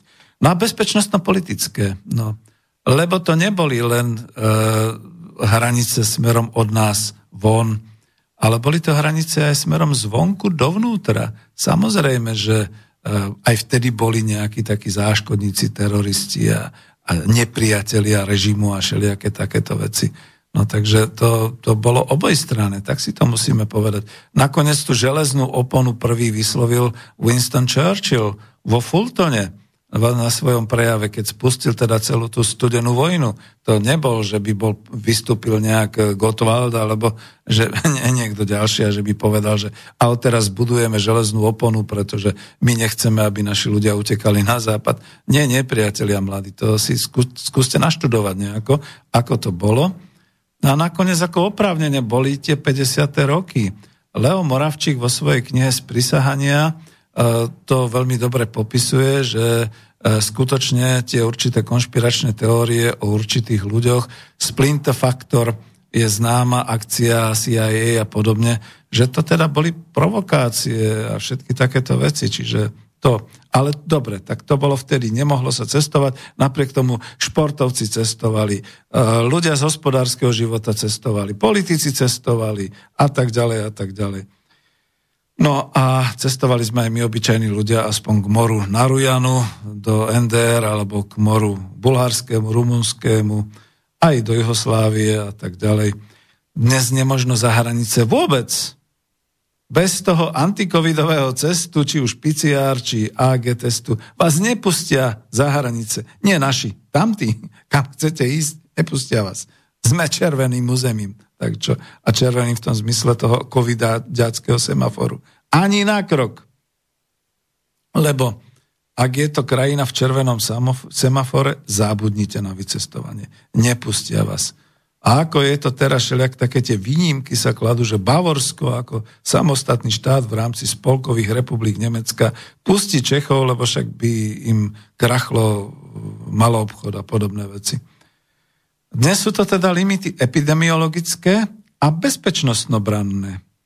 Viete, lebo keď sa stal ten teroristický útok e, vo Viedni, automaticky došlo na slovenskej strane ku kontrolám na hraniciach a podobne, takisto na rakúskej. No ale tak ako predtým si i tak mohol kľudne taký ten terorista z islamského štátu poprechodovať, popochodovať medzi šengenskými hraniciami a kľudne aj po Slovensku, lebo mal možno papier z Holandska či Nemecka, že je v pohode. A tam sú ich stá tisíce týchto ľudí, takže o čom to budeme hovoriť. Ako ja nehorlím ani za jedno, ani za druhé, len tak čiste v úvodzovkách demagogicky porovnávam to po 35 rokoch to cestovanie vtedy a cestovanie dnes. Takže vidíte, sedte doma a buďte ticho, pretože je pandémia, že? Takže tak toto bolo. Vôbec otázka, ktorú mi dal uh, jeden človek, keď som teda spomínal, že budem niečo také vysielať, že uh, Peter, ale skúsim vlastne povedať, že žiadna pandémia by nebola, keby bol socializmus. Trochu som sa nad tým zamýšľal, lebo ja som nie v tomto smere špecialista, ale asi má pravdu. Či má pravdu na 50 alebo na 90% to mi je ťažké posúdiť, nechám to na vás. Ako by to bolo s takouto pandémiou e, vtedy? Za prvé, a boli vtedy nejaké pandémie? Dozvedám sa, že boli a boli riešené a my sme mali na to účinné zbranie. Prvou zbraňou bolo naozaj tá totálna kontrola na hraniciach. Ani hlava neprešla bez kontroly. Za druhé, tuto môžem povedať ako živý účastník, vycestovanie alebo pricestovanie. Vycestovanie smerom von No ako náhle ste išli do krajiny mimo Európy, potrebovali ste očkovanie do príslušnej krajiny, bol ten ústav cudzojazyč, cudzokrajných chorôb, kde teda, som robil v podniku zahraničného obchodu, kde teda moji kolegovia, ktorí vycestovávali do Ázie, Afriky, do Latinskej Ameriky, všelikam, dostávali to očkovanie proti rôznym uh, látkam a tak, takže tuto bola taká tá dosť účinná zábrana. Smerom od e, vonku dnu. Z hodov okolností som robil v ISECu, to bola tá študentská organizácia e, študentov ekonomických, výmene stáže aj so západom. A nám sa stalo, dokonca myslím, že to bol jeden z mojich spolužiakov, ktorý potom bol s tým uh, Afričanom, tak keď poviem Černoch, tak ma zavru. Černochom v nemocnici na Kramároch, ktorý teda ako prekladal, že čo sa dialo, že e, chlapík e, mal problémy a ťažko mu to bolo cez jeho lámanú angličtinu vysvetľovať do slovenčiny a tak ďalej, ale išlo o nejaké hnačky a tak ďalej. Prvé, čo bolo, pýtal od neho ten lekár nejaký ten očkovací preukaz, nič takého. E, mladík vraj vtedy vytreštil oči, tak aký bol e, černochom a s čiernou tvárou, tak také mal ako E, tie beľmá, že čo to je, prečo to má mať, ako to má mať, nič také vo svete neexistuje. No, takže prúser. Takže sme ho dali na izolačku. On mohol potom spomínať na pobyt v komunistickom Československu, že ho izolovali a nikam nepustili, že teda ležal na Kramároch e, v tom oddelení cudzojazyčné, teda cudzokrajiny chorôb, alebo ako a tak ďalej. A viete, že si spomínam tak veľmi, to bol nejaký 76 že ako mali sme s tým problém. Ľudia ho nechceli ani len potom, keď sa vrátil, ešte teda mali, mali sme ho vyprevadiť, dať mu dokumenty, doklady a tak ďalej. Nikde ho nechceli ani mu ruku podať a tak ďalej, lebo však ako doniesol sem nejakú dizentériu alebo niečo podobné. Ináč vyliečil sa z nej tu. My sme mali na to účinné preparáty, takže domov odchádzal vyzdravený. Za naše socialistické peniaze, že? Takže to sú len také ukážky takej tej mojej malej demagógie, kde si to teda myslím, že ako to je. No a už hovorím veľmi dlho a chcem trošku uh, uviezť znova ako tú tému už nedemagogicky, tak si dám jednu pieseň, ktorá je veľmi potešiteľná a s ktorou sme teda uh, skutočne my, Češi a Slováci, bodovali v krajinách socialistického tábora, pretože to bolo vtedy niečo neskutočné, niečo podobné, ako boli Deep Udis v Nemeckej demokratickej republike, alebo Omega Red Star z Maďarska, ale toto dám našich, takže nech sa páči.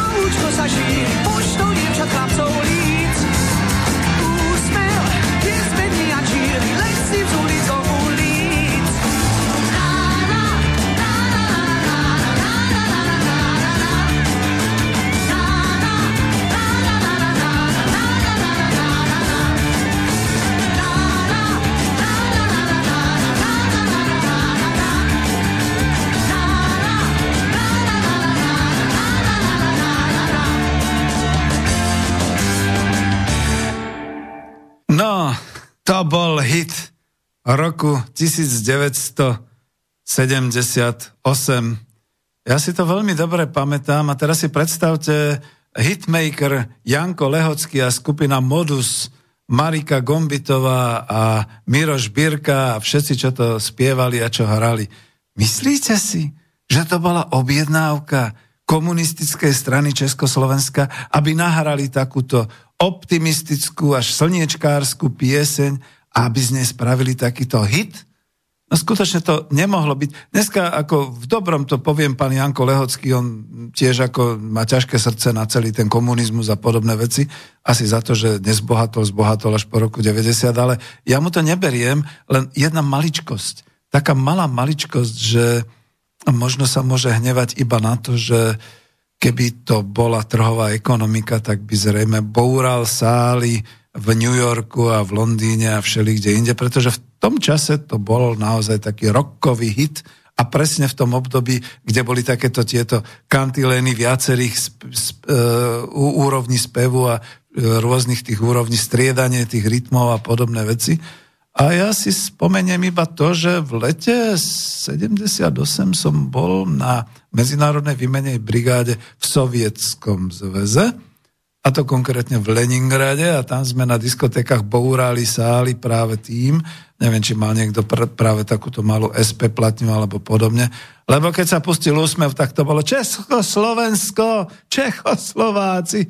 A my sme museli všetkých mierniť, že pozor, pozor, to sme my, Slováci. Toto je slovenský hit. Áno, áno, v rámci Československa, ale slovenský hit. Myslím, že nám rozumeli jedine, tuším, Estónci, ktorí boli v rámci Sovietskeho zväzu a pritom Estonci boli hrdí e, na svoje a tak ďalej. To je zase trošku taká moja malá demagógia, ale presne v tom, že viete si predstaviť dnes, že by niekto túto pesničku pustil niekde tam pri tom COVID celoplošnom testovaní alebo tam niekde na ulici, kde musia mať všetci tie rúška. No dajte úsmev v tom rúšku, no dajte ho nejako. No nedokážete to, no proste. Totalita. nie, nie, celkom vážne. Ideme do vážnych vod. Chcel som trošku aj zo pár faktov uviesť zo štatistiky. Dostalo sa mi z ocovho archívu však bol ekonomický riaditeľ výrobno-hospodárskej jednotky, štatistická ročenka Československej socialistickej republiky rok 1978, autory Federálny štatistický úrad Československa, za Slovensko, Slovenský štatistický úrad Slovenskej socialistickej republiky, Český štatistický úrad Českej socialistickej republiky, vydalo nakladateľstvo SNTL a Alfa. No, pretože držím sa e, vlastne toho poučenia pána profesora Husára, že keď tak treba naozaj porovnávať a vyberať e, určité výberové kritériá. No, zdravotníctvo. Idem priamo. Strana 576 a asi nebudem mať čas citovať. E, tam je vždy k tým kapitolám také povedal by som, r- mám tu pred sebou aj priamo tú ročenku, tlstá kniha, e, a je to v češtine, takže skúsim niečo také, neviem, či to bude po slovensky. Zdravotnícke úlohy plnia hlavne tieto zariadenia liečebnej preventívnej starostlivosti. Lôžkové ústavy, kojenecké ústavy, detské domovy, lia, e, liečebné, lázenské liečebne, čiže kúpeľné liečebne, zariadenia starostl- ambulantnej starostlivosti, hygienické stanice a podobne. K plneniu vedecko-výskumných úloh v zdravotníctve slúžia aj nelôžkové výskumné ústavy. Lôžkovú starostlivosť poskytujú nemocnice a špecializované odborné liečebné a ošetrovacie ústavy. Uh, uh, zdravotnícke služby sa od roku 1966, od 1. júla 1966 poskytujú bezplatne všetkým občanom. Uvedené zložky zdravotnej starostlivosti sú organizačne združené do ústavov národného zdravia, ktoré sú zariadeniami národných výborov. Do ich pôsobnosti patria v podstate, patrí v podstate celá verejná zdravotná starostlivosť. Čiže obyčajní ľudia, prosím vás pekne, e, vy teraz ako rozmýšľate o tom, že treba zase centralizovať všetky tie nemocnice, lebo ich nemáte pod kontrolou a sú zadlžené a tak ďalej. To je súčasný stav. A ten, ktorý som citoval, to je z roku 78, kde mám zo pár takých informácií pre vás. Lôžka, stav koncom roku 1977 zo štatistického úradu, takto definované. Celkovo kapacita lôžok 184 779 lôžok. To pole. Z toho Slovenská socialistická republika kapacita 50 623 lôžok. Dobre počúvate. A ja tu hneď musím urobiť to porovnanie, aj keď mi bude trošku trvať to hľadať, pretože potom som našiel z nejakej literatúry už v súčasnosti a idem si to nakliknúť. Snad to nájdem, snad som si to vyznačil. Áno, ešte v roku 2006 e, bolo lôžok na Slovensku 30 tisíc. A stále neoliberálni politici a neoliberálne médiá, napríklad 21. decembra 2006 SME písalo, v nemocniciach je nadbytočných 6500 lôžok. V slovenských nemocniciach je podľa zistení ministerstva zdravotníctva nadbytočných asi 6500 lôžok z celkového počtu viac ako 37 tisíc lôžok. Čiže e, vtedy budovanie lôžkového, lôžkovej kapacity a dnes znižovanie s jediným cieľom, nie je to pre zdravie ľudí, je to kvôli financiám. Takže takto to bolo. Vtedy pred 31 rokmi po 48.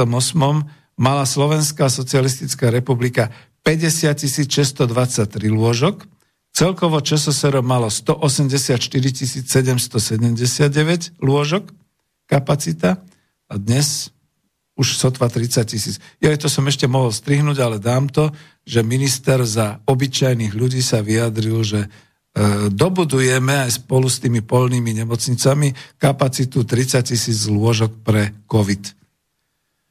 Chcete k tomu počuť e, takéto vedecko-výskumné porovnanie? Z 50 tisíc na území Slovenska na sotva, no už to musí byť oveľa menej, tých 30 tisíc je s mimoriadnými opatreniami e, ministra za obyčajných ľudí v roku 2020 pri COVID kríze sme klesli o polovicu. Neznižilo sa nám územie. Na Slovensku neubudol kilometr štvorcový, ubudlo možno ľudí, ale hlavné kritérium, hlavným kritérium sa stala ekonomická efektívnosť nemocnice. Lebo máme súkromné nemocnice, Vrátili sme nemocnice e, samozrejme ešte teda aj samozpráve, tá na to nemá peniaze, lebo samozpráve sme vrátili kompetencie a nemocnice a, a lekárov a lôžka, ale nevrátili sme im peniaze, alebo nedávame im peniaze. Takže v takejto biede sa nachádzame 31 rokov po Nežnej revolúcii. A tam potom ešte boli také informácie v štatistike. Z toho počtu tých 184 e, 779 nemocnice a pôrodnice mali 116 661 lôžok, ale v roku 1976, čiže len o, rok neskôr mali 115 716. V Slovenskej republike, už to nebudem celé menovať, 33 135 e, lôžok, ale v roku 76 len 32 171. Viete, ono je to presne aj o tom, že rástol ten fond. Vtedy sa nejaký somár nedíval na to, že či to je ekonomicky efektívne, že v tej nemocnici je povedzme v mesiaci neobsadené lôžko. Ináč ani to nie je pravda. To sú zase také tie ekonomicko-štatistické debiliny e, súčasných neoliberálov, ktorí pomaly by chceli hodinu po hodine, aby to bol hodinový hotel, tá nemocnica, že láhneš, zomreš, ide ďalší. Láhne, zomre, ide ďalší. Že? Takto by to chceli neoliberáli dnes. Takže lôžkový fond v nemocniciach podľa oddelení v e, roku 1977, interné 25 761, infekčné 6708, to z toho počtu 184 779, tuberkulózne a respiračné ochorenia, to je to, čo by som teraz sledoval, 5140 lôžok, onkologické 1334, z toho mi vyplýva, že teda nebolo až takto onkologické, teda tej rakoviny nebolo toľko ako v súčasnosti. Lekárov bolo v roku 1977 39 518, z toho na Slovensku 12 417. Celkovo ale, lekárov bolo 44 117, na Slovensku 14 227 a keď som pátral potom, kde sú rozdiely, tak tam boli ešte aj tie, uh, uh, jak sa tomu hovorí, uh, vedecko-výskumné a lekárske nejaké z tých fakult, kapacity a tak ďalej, že teda lekári nielen liečili, teda boli v službe, ale aj teda prednášali a E, boli, vlastne školili, vzdelávali budúcich lekárov. Zaujímavé je toto číslo. Riadiaci aparát Ústavou národného zdravia. Neuveríte. 379 ľudí. Z toho v Slovenskej republike, v Slovenskej socialistickej republike 114 ľudí. Preboha, porovnajte si to so súčasným riadiacím aparátom súkromných nemocníc, kde teda musí byť aj riaditeľ pre radšej nemenovať a tak ďalej. Počet nemocníc v roku 1977 celkovo 225 a s jedným lôžkom na 7,7 občana. A tam potom zo súčasnosti to porovnanie e, neviem, kde to berem, potom bude nejaký, nejaký prameň. Počet lôžok sa znížil, nemocnice však bojujú s financovaním investícií. Počet lôžok na liečebnú starostlivosť v nemocniciach v roku 2015 klesol na 4,9 lôžka na tisíc obyvateľov, zo 6,4 lôžka v roku 2000. Stále ešte ostáva vyšší ako priemer Európskej únie. Tam je to 4,2 na tisíc obyvateľov. Napriek tomu zníženiu sa obsadenosť lôžok nezvyžila z dôvodu zníženia priemernej dĺžky hospitalizácie a posunu k väčšiemu počtu úkonov jednodňovej re- e, chirurgie. Áno, ja som to zažil aj na sebe. Jednodňová chirur- chirurgia, máte predoperačnú prípravu, to všetko absolvujete sami na vlastný úkor vlastného času, vlastného pôsobenia šeli kde po ambulanciách potom vám dajú presný termín, vy prídete na presnú hodinu, ale počkáte si pol dňa, potom vám urobia zákrok, po zákroku vás trošku pretrepú, stabilizujú a pošlu domov. No, a máte to. Skoro sa to hodí na ten stav covidu, že prídeš, láhneš, zomreš, odvezú ťa. Takže takto to je v súčasnosti. No a z čoho to mám, ten prameň o tej zdravotnej starostlivosti? State of Health in the EU Slovensko on Health System and Policies European and Partnership hosted by VHU zdravotný profil krajiny 2017. Mám tu aj ich prameň v linku. Takže to je to. Dalo by sa o tom veľa hovoriť, ale ja som chcel ešte, lebo tomu sa nejak venujem veľa, ale to je jedno z tých vybraných kritérií, pretože dnes nás to trápi v COVID kríze, že? Mm. Krajči prezradil, koľko ľudí vieme naraz hospitalizovať. To bolo to tých e, 30 tisíc lôžok aj s celým tým, s celou tou mobilizáciou plných nemocnic, vojenstva a tak ďalej. Aha, mail. Pán Vanka, dobrým študijným materiálom je zákon číslo 20 1966 zbierky zákonov o starostlivosti o zdravie ľudu. Je tam všetko, čo treba na zvládnutie epidémie. Pred vyše 50 rokmi sa na to myslelo, sú tam všetky opatrenia, ktoré dnes objavujú ako Ameriku v úvodzovkách e, obyčajní ľudia. Okrem celoplošného testovania v úvodzovkách, nie, že by sa nebolo robilo testovanie alebo teda očkovanie, sám som ich niekoľko zažil, ale robilo sa to organizovanie bez hystérie a hlavne zapadalo to do celkového systému. Ja tu dám komentár, že áno, pretože boli tie ústavy národného zdravia, ktoré sa ešte e, členili podľa spádových obcí, podľa miest, podľa okresov. To už boli okresné ústavy národného zdravia, aj podľa krajov, to boli krajské ústavy národného zdravia.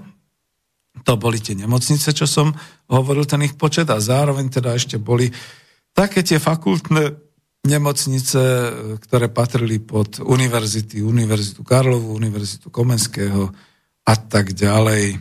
Ďalej dokončím ten mail. V zákone o starostlivosti o zdravie ľudu je dobre si všimnúť aspoň hneď prvý paragraf a človek hneď pochopí, prečo po plišovom prevrate tento zákon zrušili medzi prvými.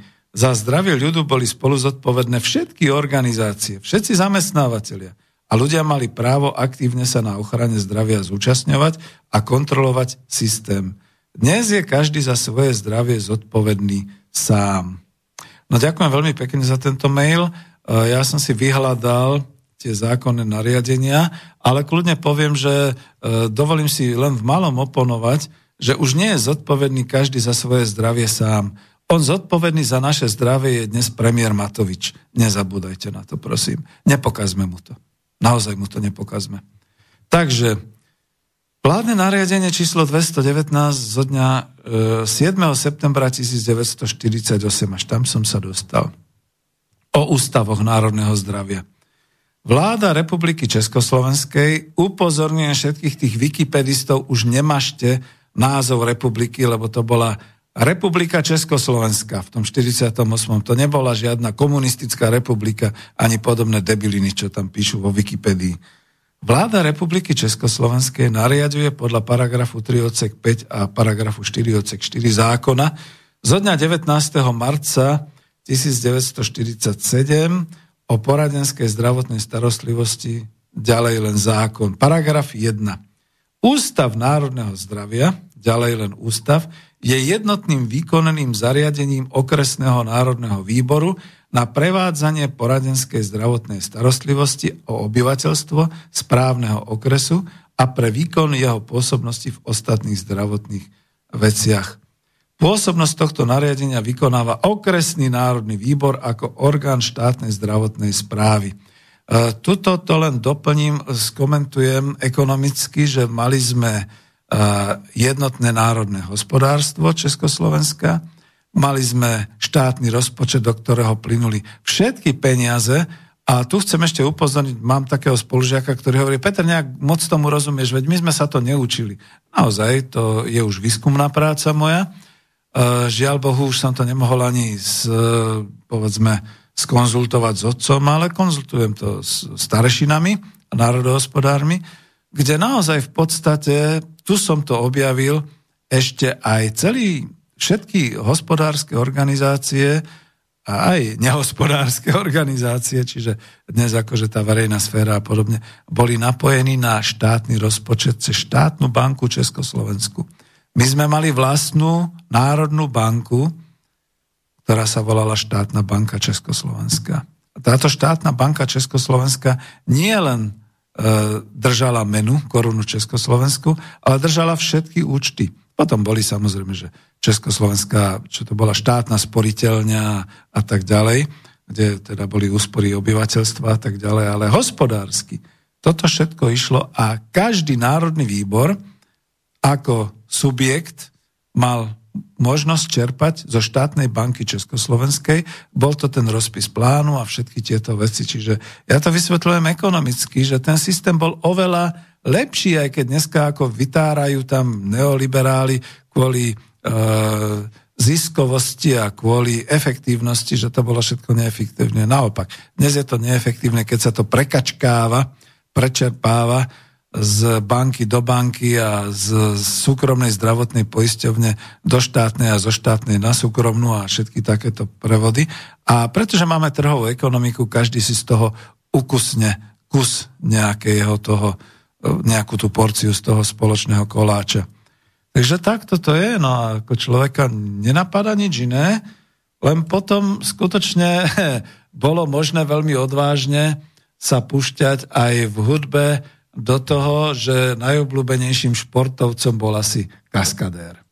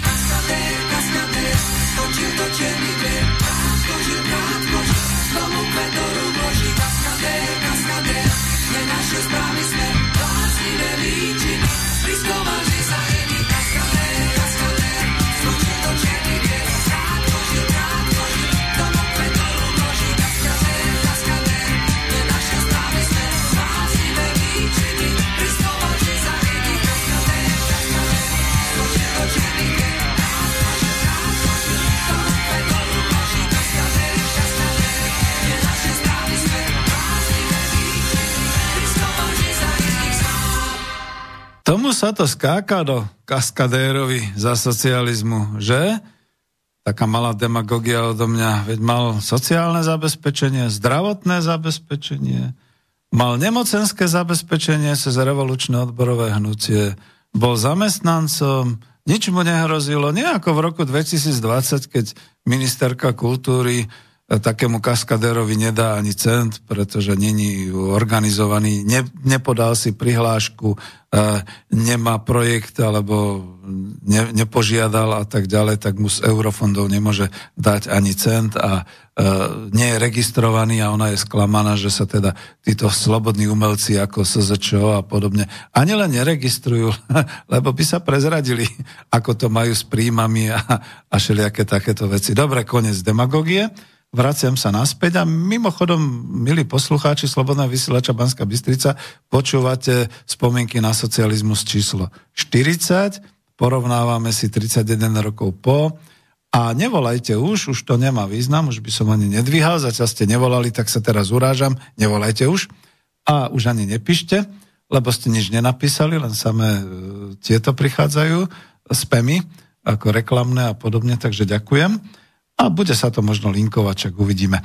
No, takže poviem to asi takto. Znova som si otvoril uh, túto bychlu štatistická ročenka, rok 1978, čiže 31 rokov po, a čítam tu takéto informácie. Strana 593. Dôchodkové a sociálne zabezpečenie. Takže skúsim prekladať. Ústava Československej socialistickej republiky zaručuje pracujúcim právo na hmotné zabezpečenie v starobe a pri neschopnosti k práci. Toto právo je zabezpečené zákonom o nemocenskom poistení zamestnancov, bababa, ne, nepoviem vám, dlhé je to, a zákonom o sociálnom zabezpečení, ďalej zákonom o zabezpečení družstevných rolníkov v nemoci a o zabezpečení matky a dieťaťa ktorého úplné znenia a tak ďalej. Zákon o nemocenskom poistení zamestnancov zaistuje pracovníkom a ich rodinám ochranu zdravia, zabezpečenie nemoci a materstva a stanoví nárok na prídavky na deti. Jo, takže to není žiadny výmysel nový, že ako teraz sme to vymysleli my, pán minister Krajňák, a teraz to dáme a tak ďalej. Naopak, ak chcete niečo naprávať, vy to len naprávate po tých 30 rokoch toho neoliberálneho besnenia, ktoré tu bolo, že každý za seba, každý pre seba. Zákon o sociálnom zabezpečení zaručuje právo na zabezpečenie všetkým občanom. Pracovali tak, všetci boli zabezpečení. Ešte aj Havel. Nový zákon o sociálnom zabezpečení zjednotil sociálne zabezpečenie pracovníkov pracovnom pomere a družstevných rolníkov na podklade zblíženia ich pracovných a životných podmienok – zahrňuje dôchodkové zabezpečenie pracovníkov v pracovnom pomere, učňov, členov výrobných družstiev, členov jednotných zemedelských družstiev, polnohospodárských, teda ostatných pracujúcich, zabezpečenie dôchodcov niektorými ďalšími dávkami, zabezpečenie členov rodín konajúcich službu v ozbrojených silách Československej ľudovej armády a sociálnej starostlivosti. Sociál, vedeckí pracovníci, spisovatelia, hudobní skladatelia, výtvarní umelci, architekti, novinári, výkonní umelci a artisti sú sociálne zabezpečení ako pracovníci. No vidíte, takže to nebolo také, že nemali a tak nemohli a podobne. Nemocenské poistenie pracovníkov je zverené revolučnému odborovému hnutiu. Úlohy, ktoré náležia revolučnému odborovému hnutiu v nemocenskom poistení a uskutočňujú sa mimo závodov plní správa nemocenského poistenia zriadená ústrednou radou odborov. Vážení priatelia, ja som sa až teraz, lebo som sa o to nezaujímal, po 31 rokoch v novej dobe dozvedel, že vlastne nemocenské poistenie spravovala ústredná rada odborov, čiže revolučné odborové hnutie. A teraz si nejaký dizident povie, to za toto potom nás kontrolovali a tak ďalej. Na druhej strane nepovie to B a C až Z, že za to potom odborári dávali tie vitamíny preventívne, za to v podstate tie nemocenské dávky, lebo však každý pracoval, tak každý mal nárok a tak ďalej, všetky tieto veci. Dokonca aj tá naša neprispôsobivá skupina obyvateľov ako Rómovia eh, mali všetky tieto veci podchytené tam. Takže nemocenské poistenie pracovníkov bolo zverené revolučnému odborovému hnutiu. Nárok na nemocenské dávky mal pracovník, člen alebo zamestnanec výrobného družstva pre nemoc alebo úraz, ktorý bol dočasne neschopný práce a pracovník, ktorý nemôže dočasne vykonávať svoje zamestnanie. U z dávok dôchodkového zabezpečenia sú svojim rozsahom najvýznamnejšie dôchodky starobné, invalidné a dôchodky pozostalých. Nárok na, plnení, na plný starobný dôchodok má pracovník, ktorý bol zamestnaný najmenej 25 rokov a dosiahol vek 60 alebo 55 rokov. Ne, to už, musím si to zobrať, ja som si to totiž vykonspektoval, nemá to prekladať význam, lebo už máme málo času, takže strana 593, dôchodkové zabezpečenie. Zamestnaný najmenej 25 rokov. Počujete, pán Krajňák, vy ľudomil, ktorý chcete dávať ľuďom, že po odpracovaní 40 rokov. Dosiahol človek vek 60 rokov u mužov, 55 rokov u žien. Takže žiadne nároky také, onaké, počet detí a podobné veci. Najvyššia výmera starobného dôchodku bola 2500 korún československých v prvej kategórii pracovnej. To boli robotníci a manuálne nároční ľudia, e, družstevníci a tak ďalej. Ja sa pamätám, že ja som mal vôbec plat 1500 až 1800 korún československých. Takže vidíte, toho vysoko prevyšoval dôchodok môj príjem, že? A neurážal som sa za to, mladí ľudia. V druhej kategórii to bolo 2150 e, korún a potom tam boli ešte tie kategórie e, vojaci, slúžiaci a tak ďalej. A tak ďalej. Čo chcem teda povedať, lebo už mám veľmi málo času. Uh, Hmotná spoločenská spotreba, no, to je presne, a osobná spotreba obyvateľstva. Strana 123, zdroje spoločenského produktu. Určite si pamätáte, že som tu propagoval, že e, spoločenská spotreba bol fenomén socialistického hospodárskeho systému. Ja som o tom nenašiel skoro nikde zmienku, až potom som našiel zmienky e, niekde v... Citoval som to aj v tej svojej knihe Ekonomika po kapitalizme, a v Coop Industrii, že eh, vlastne eh, spoločenská spotreba bol fenoménom, ktorý ale nebol nikde zachytený a ani sa nepropagoval, dokonca ani KSČ nepropagovala tento fenomén ekonomický a sociálny, pretože práve podniky za socializmu vychádzali z filozofie zabezpečovania rozšírenej reprodukcie nielen pracovníkov, ale aj ich rodinných príslušníkov, aj tých, čo už nie sú pracovníkmi, ale pracovali tam dôchodcovia, nemocní invalidi, deti študujúci a tak ďalej.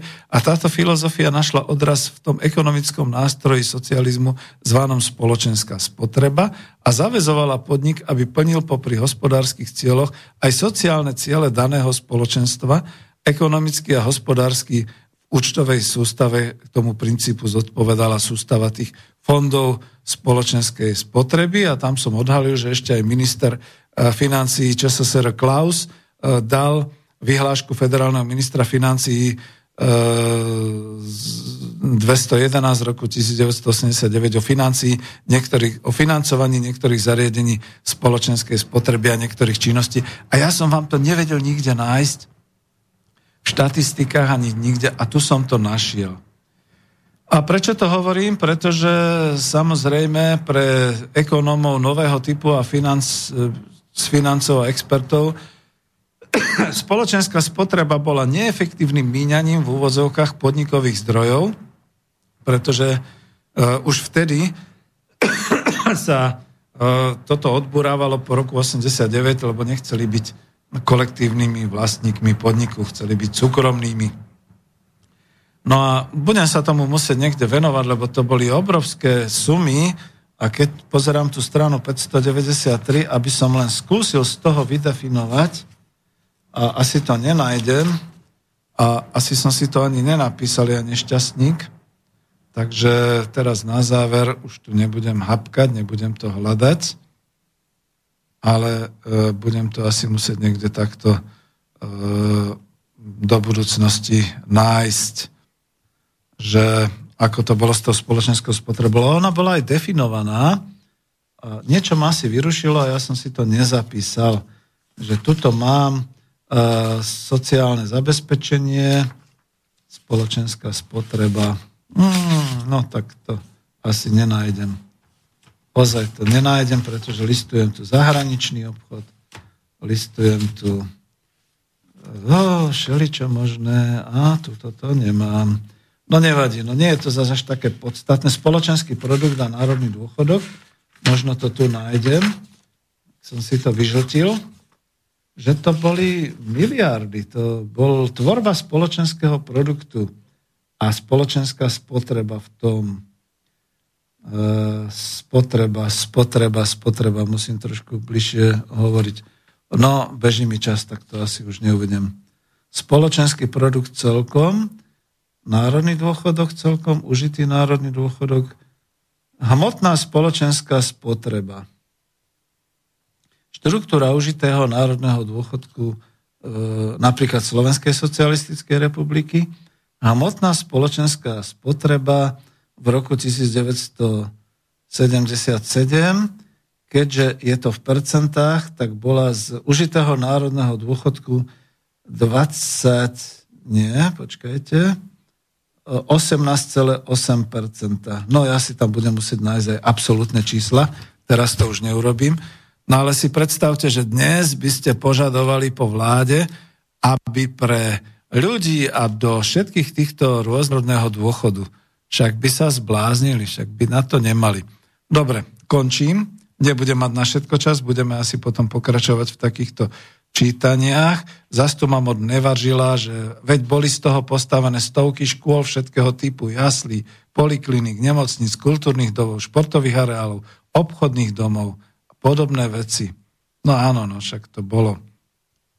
Počet obyvateľov za socializmu vzrástol o 3 milióny 300 tisíc, to znamená, keď v Čechách o 1 471 tisíc, na Slovensku o milión, uh, koľko? Možno 700 tisíc. No, čiže to bolo to. Bolo vybudovaných 2 milióny 330 tisíc pracovných miest. Tvorba zdrojov sa zvyšila 7,2 krát. To všetko bolo vybudované ale výhradne z vnútorných zdrojov z domácej vlastnej práce a zo ziskov vykázaných v podnikoch bez akéhokoľvek zahraničného kapitálu. Nebolo potrebné mať zahraničný kapitál. Všetok majetok, všetké národné, e, všetok národné imanie bolo vyhradne v domácom vlastníctve, v štátnom, komunálnom, družstevnom či osobnom.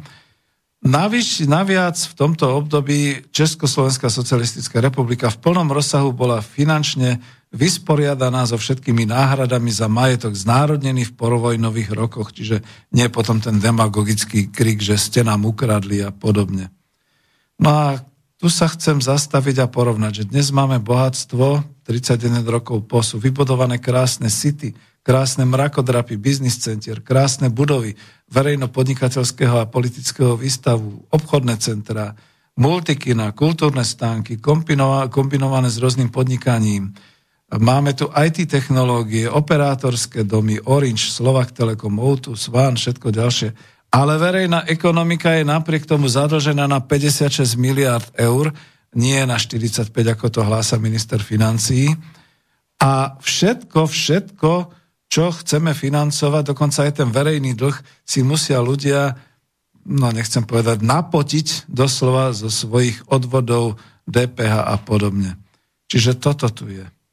No a čo, čo k tomu povedať úplne, úplne na záver? Svitlo na nové časy. Po vzniku Prvej republiky Československej bolo možné obnoviť Slovensko ako politicko-hospodársky celok v rámci Československa, Keď sa to podarilo a v rokoch 48 až 89 zažíval ľud slovenský svoj ozajstný zlatý vek rastu, vidíte to aj na tom, že dnes vymierame, vtedy nás pribylo milión 700 tisíc, pomaly milión 800 tisíc e, občanov Slovenska. Zachcelo sa jednotlivcov viac, viac a viac a zničili to. Oni to nezničili ako socializmus ten je uzavretá historická epocha. Oni to zničili ako náš hospodársky a sociálny mechanizmus. Toto by sme im nemali odpustiť. Zničili blahobyt a prosperitu ľudu slovenského a ja to už považujem ani nie za tragédiu. To je skutočnosť. Nezvratná skutočnosť a tak hovorím aj tým, ktorí e, ma stále považujú za nejakého takého lavicového, nie som komunista a neverím, že nejaký komunizmus alebo socializmus v tej podobe, ktorý bol, by sa mohol vrátiť. Nemohol. Je to už uzavretá historická epocha. Poďme mi pekne ďalej. Preto sa s vami lúčim. Naozaj už do budúcna budeme možno aj niečo iné dávať a dáme si záverečnú zvučku. Skoro by som povedal až smútočnú. Do počutia.